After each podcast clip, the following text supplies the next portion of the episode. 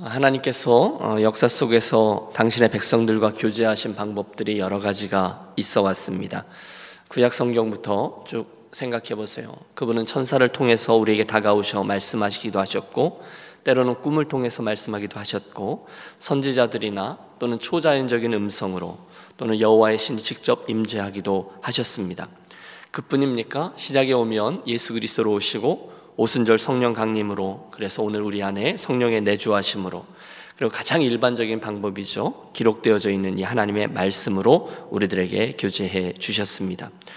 어, 오늘의 본문에 등장하는 이 성전도 하나님께서 우리 사람들을 만나고 교제해 주시는 중요한 방법이었어요.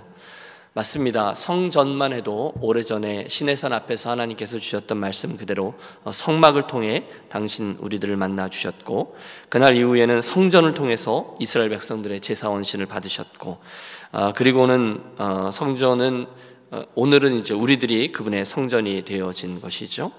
하지만 예수님 당시의 성전은 오랫동안 이스라엘 백성들 삶의 중심에 있으면서 그들의 정치, 종교, 사회, 문화의 모든 것의 중심지로 자리매김해 왔습니다. 지금도 마찬가지죠. 예수님 때도 그랬습니다. 그 당시 유대인들의 삶 전체를 이렇게 규정하는 두 개의 큰 기둥이 있었는데 하나가 율법이요 또 하나가 성전이었습니다. 그런데 본문을 보면 여기에 큰 문제가 생겼다는 것을 알 수 있어요. 예수께서 예루살렘 성전에 들어가셨는데 그곳에서 이 성전의 원래 의미와 목적, 하나님을 만나고 하나님 예배하고 하나님께 기도하고 하는 모습이 아니라 전혀 어울리지 않는 일, 즉 장사꾼들로 가득 차 있는 모습을 보신 것입니다. 유명한 사건이죠. 예수님이 진노하시고 성전을 정결케 하십니다. 15절은 이렇게 되어 있어요. 그들이 예루살렘에 들어가니라 예수께서 성전에 들어가서 성전 안에서 매매하는 자들을 내쫓으시며 돈 바꾸는 자들의 상과 비둘기 파는 자들의 의자를 둘러 엎으시며 아무나 물건을 가지고 성전 안으로 지나다님을 허락치 아니하시고 여러분 뭔가 크게 잘못되어 있다는 것을 눈치챌 수 있죠. 막 깨지는 소리, 뒤집어지는 소리, 짐승들이 이리저리로 후다닥 뛰는 소리, 놀라서 사람들이 이리저리 왔다 갔다 하는 소리 등등 성전이 순간 난장판이 되었습니다. 근데 여러분 우리가 만일 타임머신을 타고 2000년 전 그 성전에 가서 주님께서 행하시는 그 일을 보고 있다 하면 우리는 한쪽에서는 굉장히 두려움 속에 창조주 하나님의 진노하신 얼굴이니까 두려움 속에 있는 사람도 있고 또 한쪽에서는 은근한 미소로 바라보고 있는 유대인들을 볼 수 있을 것입니다. 성전이 무너지는 것 자체에 대해서 막 어질러지는 것에 대해서 고소해하는 사람들이 있었다는 거죠. 왜냐하면 그 당시 사람들 중에 아, 민족주의자들은 지금 이 헤롯 성전을 좋지 않게 생각했습니다. 왜냐하면 이 성전은 그들의 조상인 솔로몬이 지은 솔로몬 성전이 아니었습니다. 대신에 또 이 성전은 포로기에서 돌아온 이스라엘 백성들 스룹바벨과 함께 지은 재건한 성전도 아니었어요. 다 무너졌어요. 대신에 지금 이 성전은 그 당시 유대인들이 가장 싫어했던 헤롯 왕이 지어준 성전입니다. 그 당시 헤롯 왕은요 유대인이 아니었어요. 그는 이두메 출신으로 알려져 있어요. 그런데 왕으로 살아가려니 무리수를 많이 두는 거죠. 왕이 되기 위해서 원래의 아내였던 이두메 여인과 이제 어, 이별을 합니다. 정략 결혼합니다. 나중에는 사두개파 사제 45명을 비롯해서 10만 명이나 되는 사람들을 처형했다고 전해지고 그 정략 결혼의 대상이었던 아내와 장모도 또 거기서 태어난 자식들도 다 죽입니다. 여러분 그 이야기만 들어도 어마어마한 일들이 일어나고 있다는 것을 알 수 있겠죠. 그래서 얼마나 많은 사람들이 그를 싫어했겠어요. 그 인기를 만회하기 위해서 유대인들을 위해 성전을 건축해 줍니다. 여러분 그 당시 지금 어, 예수님 당시에 있던 헤롯은 건축광이었습니다. 도시도 새로 만들고요. 어, 또 이 건물도 새로 만든 것이죠. 기록에 의하면 그 성전은 너무너무 아름다웠대요. 백색 돌들 대리석과 같은 돌로만 두고 그 부분만 두고는 거의 전체를 금으로 도금해서 맑은 날에는 눈으로 직시하지 못할 만큼 화려했다라고 전해집니다. 하지만 그런 화려함에도 불구하고 그곳에는 꼭 있어야 될 무엇인가가 빠진 거죠. 주님께서 그것을 보신 거예요. 여호와를 경외함 이런 모습이 없어지는 거죠. 헤롯은요 헬라 문화에 아주 매료된 사람이었어요. 그래서 짓는 것 자체들이 다 로마식 헬라식 건축물들이었어요. 그래서 유대인들을 위한 성전을 지었는데도 그 입구에는 로마의 상징인 황금 독수리를 세웁니다. 그 대제사장은 로마 총독에 의해서 임명됐는데 그 임명 기준은 로마에 대한 충성심이 얼마나 있느냐, 얼마나 아부하느냐에 달려 있었어요. 당시의 대제사장 안나스라는 사람은 로마 총독인 구레뇨가 임명한 사람이었는데 그는 로마를 등에 업고 나중에는 자기의 네 아들에게 세습하고 나중에는 사위에까지 대제사장직에 오르도록 합니다. 그러니 여러분 그것이 얼마나 썩었으며 얼마나 어, 진정한 성전의 역할을 할 수 있었겠습니까? 성전은 그저 몇몇 사람들의 부를 축제하고 권력을 축제하는 수단으로 변해 버렸습니다. 그 중에 하나가 오늘 이 사건과 연결이 되어 있는 거죠. 성전에는 유대인들이 있고 이방인의 뜰이 있거든요. 여인들의 뜰도 있고요. 그런데 이방인의 뜰이 장사꾼들과 환전상들에 의해서 시장통이 되어 있었다는 거죠. 여러분 어, 성전에 사람들이 제사로 올 때 원래 구약 시대에 또는 이 히브리 사람들에게 있어서 제사는 집에서 가장 좋은 놈을 준비했다가 흠 없는 것 데리고 오는 것 이었거든요. 근데 그 제물을 가지고 성전에 와 봤자 그것을 검사하는 사람들이 다 빠꾸 시킵니다. 그러니까 할 수 없이 그들은 그것을 처리하고 성전에서 파는 그 제물들을 가지고 사서 그것을 제사를 드려야 됐거든요. 그런데 그 파는 그 제물들은 무엇이었을까요? 앞에 있는 사람들이 빠꾸당한 그 물건들이었다는 거죠. 그러니까 시장통이 될 수밖에 없었습니다. 또 20세 이상의 유대인들은 매년 성전세를 내야 되는데 말은 좋죠. 세상에서 쓰는 그 동전 또는 그 화폐로 성전세를 하나님께 드릴 수 없다. 그래서 사람들은 할 수 없이 성전의 화폐를 그것을 갈아야 됐어요. 이렇게 바꿔야 됐다는 거죠. 그 세상에서 쓰는 로마의 화폐에는 황제의 얼굴이 그려져 있잖아요. 그래서 자기들이 쓰는 성전 안의 화폐로 환전을 하는데 세계 곳곳에서는 순례객에서 많게는 11배나 되는 폭리를 취했다고 해요. 그러니 이런 상황 속에 있는 성전을 주님께서 들러 엎으시죠. 사람들이 좋아했겠죠? 하지만 드리는 말씀은 이겁니다. 이 얘기에서 가장 중요한 포인트는 하나님께 나와서 예배하고 그분과 교제하고 눈물을 흘리고 회복되어지고 그래야 될 성전이 어느덧 사람들 중심에 사람들의 욕심을 채워주는 시장바닥으로 전락해 버렸다는 것. 여러분 우리 알죠? 저도 여러분도 예외가 아닐 수 있어요. 우리 사람들이 한번 돈에 눈이 멀면 얼마나 취해지는지 모릅니다. 윤리도 없잖아요. 도덕도 없잖아요. 원칙도 없잖아요. 제사장도 종교 지도자들도 필요 없습니다. 아니 좀 더 나아가면요. 이게 마음이 굳어져서 하나님의 존재, 하나님과 어떻게 교제해야 되는지, 하나님이 어떻게 바라보고 계시는지 안중에 없습니다. 예배, 기도, 하나님과의 만남 그런 게 있는 것은 알기는 알죠. 어쩌면 이 사람들도 그런 일들을 한번 경험했을지도 몰라요. 감격 속에 하나님께 예배하고 제사했던 일이 있었을지도 몰라요. 하지만 지금은 이러저러한 세파에 밀려서 더 중요한 관심은 여기에 간 거죠. 황금알을 낳는 거위, 짐승 비즈니스, 환전 비즈니스. 여러분 물론 이스라엘 백성들 중에 깨어 있는 이들이 있었죠. 날마다 그 성전에 가서 눈물을 흘리며 기도하는 이들이 있었죠. 우리가 이러면 안 된다. 이 성전을 바라보고 눈물을 흘리며 가슴앓이를 하던 심령들이 틀림없이 있었어요.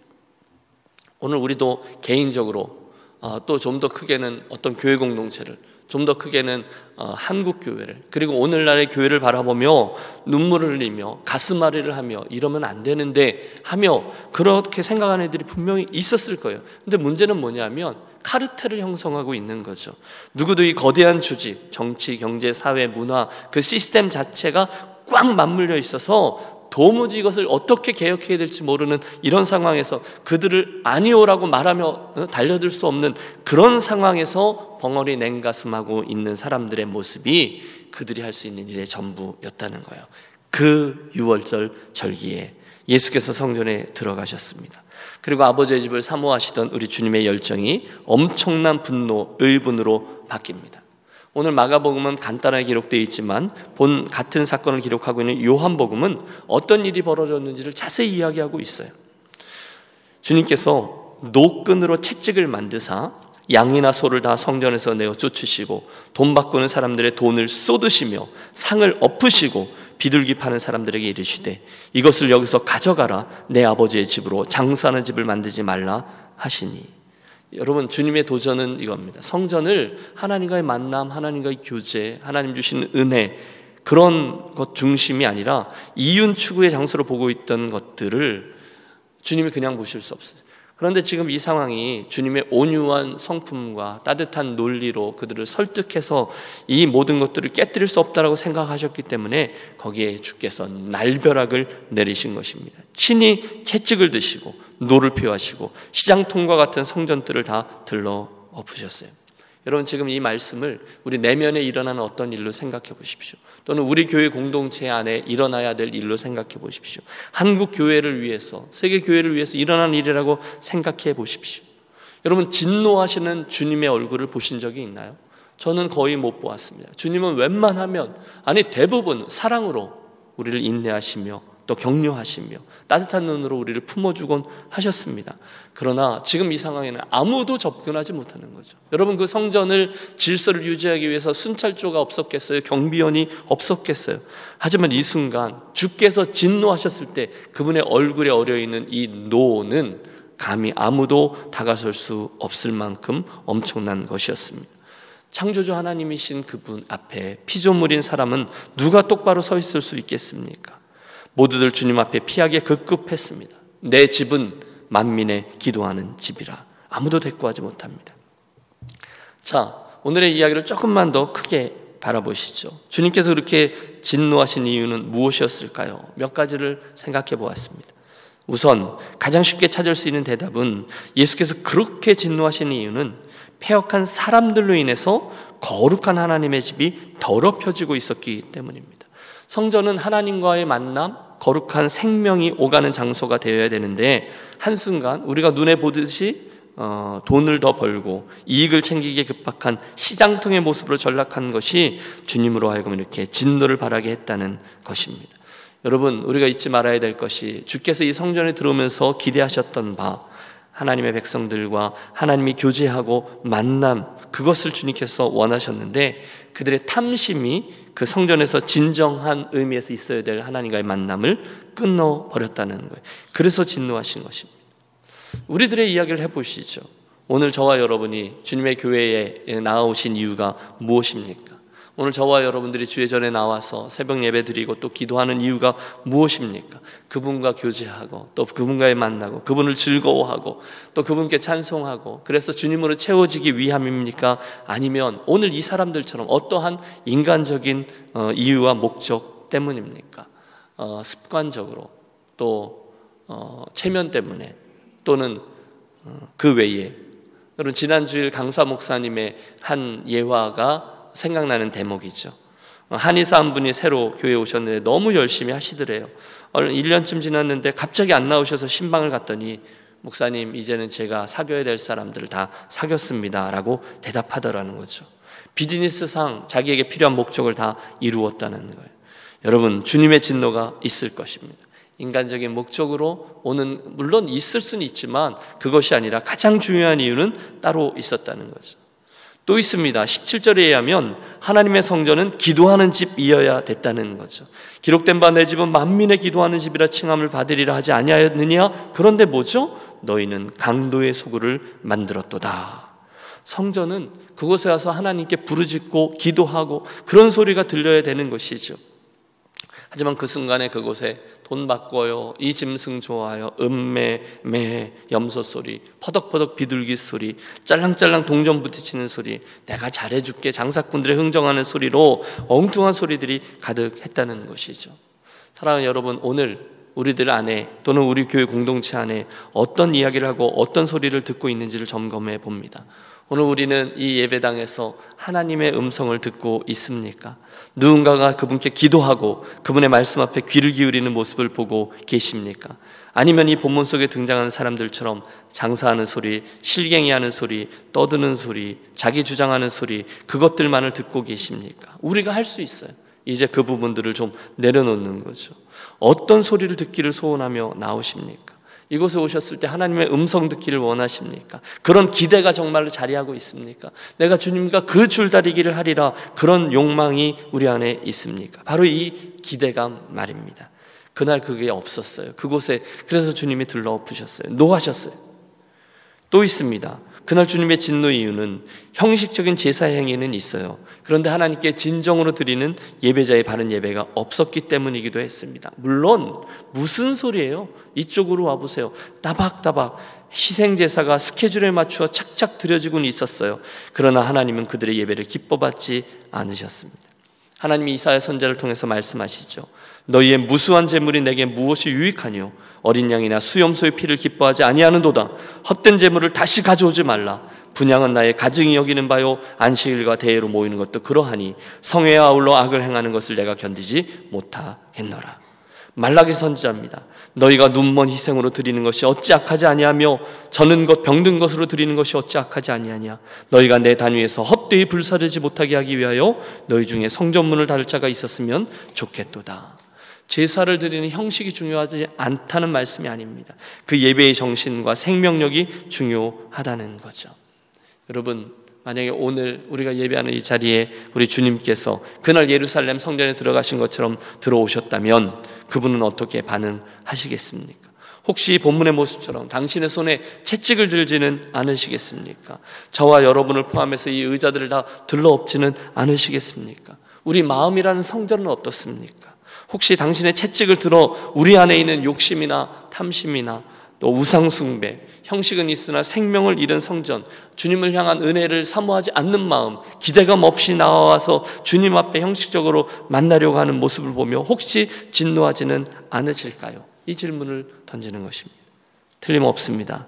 하나님 분명히 당신의 성전을 통해서 사랑하는 당신의 백성들과 만나고 교제하고 커뮤니케이션 하기를 원하셨어요. 아니 그분은 그날뿐이 아니라 오늘도 우리 교회의 공예배에 또는 저와 여러분의 개인적인 예배 속에 삶의 예배를 통해 저와 여러분을 만나기는 원하십니다. 그런데 혹시 그 가장 중요한 일 외에 시장통의 이야기 어, 또는 이런저런 줄다리기 그것들 때문에 죄악들 탐욕들로 인해서 주님과의 만남이 제대로 이루어지지 못하고 있다면 이 아침 우리 다시 한번 주 앞에 경성하여 어, 우리 자신을 삼가기를 원합니다. 여러분 주님께서 진노의 채찍을 드시기 전에 우리 손으로 그것들을 스스로 제하고 치워내는 지혜로운 성도들이 되시기를 권합니다. 오늘 저와 여러분의 예배는 어떠합니까? 예배는 우리들의 영적인 상태와 교회의 영적인 상태를 그대로 보여주는 척도입니다. 우리들은 그날 이스라엘 백성들 중에 있었던 어떤 신실한 자들처럼 그럼에도 불구하고 보배롭게 군데군데 숨어 있던 사람처럼 진지하게 주 앞에 나와서 내가 들 예배를 통해서 하나님과의 만남을 사모하며 또 그것을 기대하며 가슴 떨며 주님 전으로 나아오십니까? 예배 전에 우리들의 몸과 마음과 인격을 준비하며 기도하며 사모하는 마음으로 예배를 준비하고 있습니까? 혹시 아무런 기대감 없이 그냥 늘 하던 거니까 하고 앉아 있지는 않습니까? 하나님 예배를 도, 예배 드리는 도중에 하나님 주시는 도전, 하나님 주시는 은혜로 말미암아 주님 제가 또 다시 저의 어긋나 있는 위치를 발견합니다. 주님 제가 순종해서 제자를 잡고 하나님의 백성답게 살아가겠습니다. 새로운 결단과 새 출발에 있는 예배를 우리 드리고 있습니까? 사랑하는 여러분, 어, 저는 저에게 그리고 사랑하는 우리 유년 가족들에게 욕심이 있습니다. 저와 여러분이 주의 전에 나오실 때 여러분 운전하기 위해서 집 앞에서 어, 자동차의 시동을 켜면서부터 이미 우리는 예배자의 모습으로 바뀌어 나왔으면 한다는 거예요. 사모하는 거죠. 이 예배에 나와서 나오는 길도 그렇지만 예배당 문으로 들어오는 순간 이제 내가 하나님과 충돌하고 하나님과 만남을 통해서 죄를 수정하고 뉘우치고 말씀을 인해 새로워지고 거룩한 결단과 새로운 헌신과 뜨거운 기도를 통해서 이렇게 나아가야지 그런 기대감을 가지고 나오는 예배자들이 되시기를 축복합니다. 문자 그대로의 성전이 우리의 예, 유니온에서 예배와 우리들의 삶과 심령 깊은 곳에 이루어지기를 소원합니다. 언젠가 어떤 영상 중에 한국의 저 시골의 어떤 장터에 호박 호박이 아니군요. 호떡을 만든 호떡 아저씨 이야기가 나왔어요. 길지 않은 짧은 영상이었어요.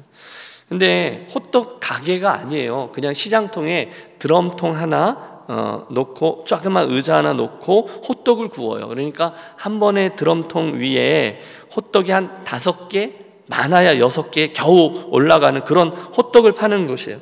그런데 그 시장통에 줄이요 뺑 눌러서 저기까지 이어져 있어요. 이 아저씨가 화장실도 못 가요. 하루 종일 쉬지 않고 점심도 못 먹고 호떡을 만들어요. 그리고 오후로 넘어가는 시간쯤에 그 반죽이 금방 다 팔리면 더 이상 장사 안 하는 거예요. 그거밖에 못 하시는 거예요, 이분이. 그런 분이에요. 너무너무 잘 돼요. 그런데 어, 그 카메라맨이 찍으면서 이 그 장사를 하는 그 아저씨에게 가장 기억에 남는 손님이 누구냐. 이렇게 사람이 많은데 그랬더니 추운 겨울에 긴 줄을 20분 이상 서서 호떡을 받은 분이 그만 그걸 받다가 그 호떡을 떨어뜨린 거죠. 어, 여러분 별로 안, 안타까우세요?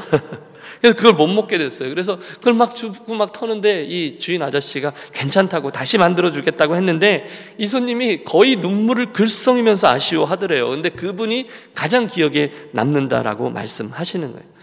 여러분 그 호떡을 떨군 분 생각해 보세요. 얼마나 가슴이 아리겠어요.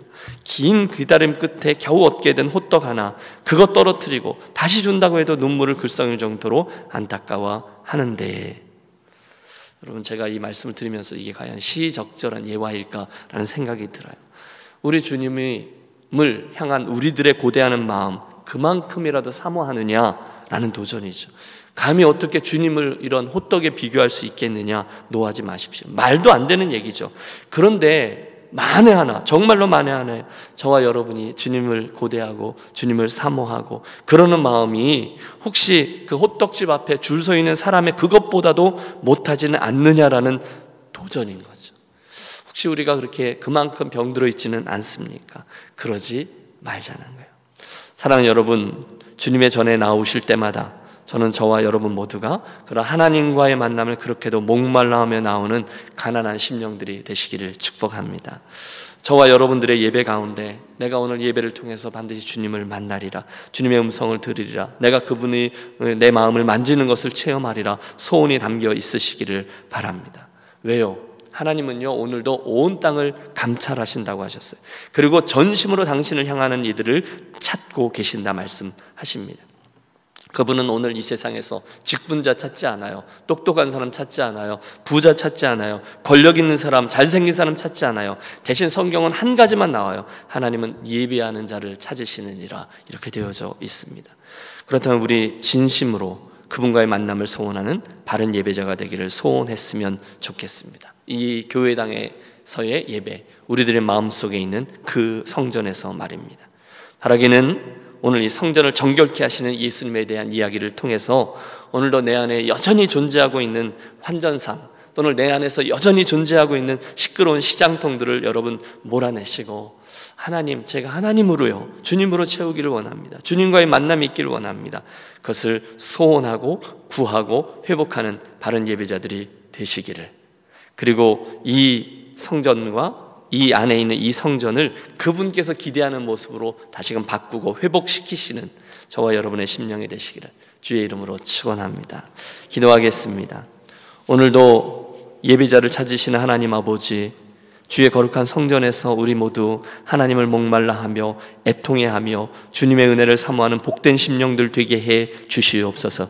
행여나 오늘도 우리 안에 일어나고 있을 여러 가지 시장통들, 우리 안에 자리하고 있는 환전상들, 탐욕, 정욕, 이생의 자랑 등등이 하나님과의 만남을 방해하는 것들이 되고 있다면 진노하신 주님께서 채찍질하여 쫓아내시며 상을 들러 엎으시기 전에 우리 손으로 그것을 제하며 만왕의 왕이신 주님을 영접하고 그 만남으로 감격해 하는 우리들의 예배, 우리들의 성전만 되게 하여 주시옵소서. 하나님 우리가 주의 전에 나와서 기도하고 예배하고 그럴 때마다 우리를 회복시켜 주시옵소서. 주님의 거룩한 임재 앞에 서는 자 되게 하시고 정결해지게 하시고 부복하게 하시고 새로운 결단과 헌신과 순종하는 손과 발이 있는 복된 예배가 우리들의 내적인 성전과 우리 유니온 교회 성전에 있게 하여 주시옵소서. 존귀하신 주 예수 그리스도 이름으로 기도하옵나이다. 아멘. 아멘.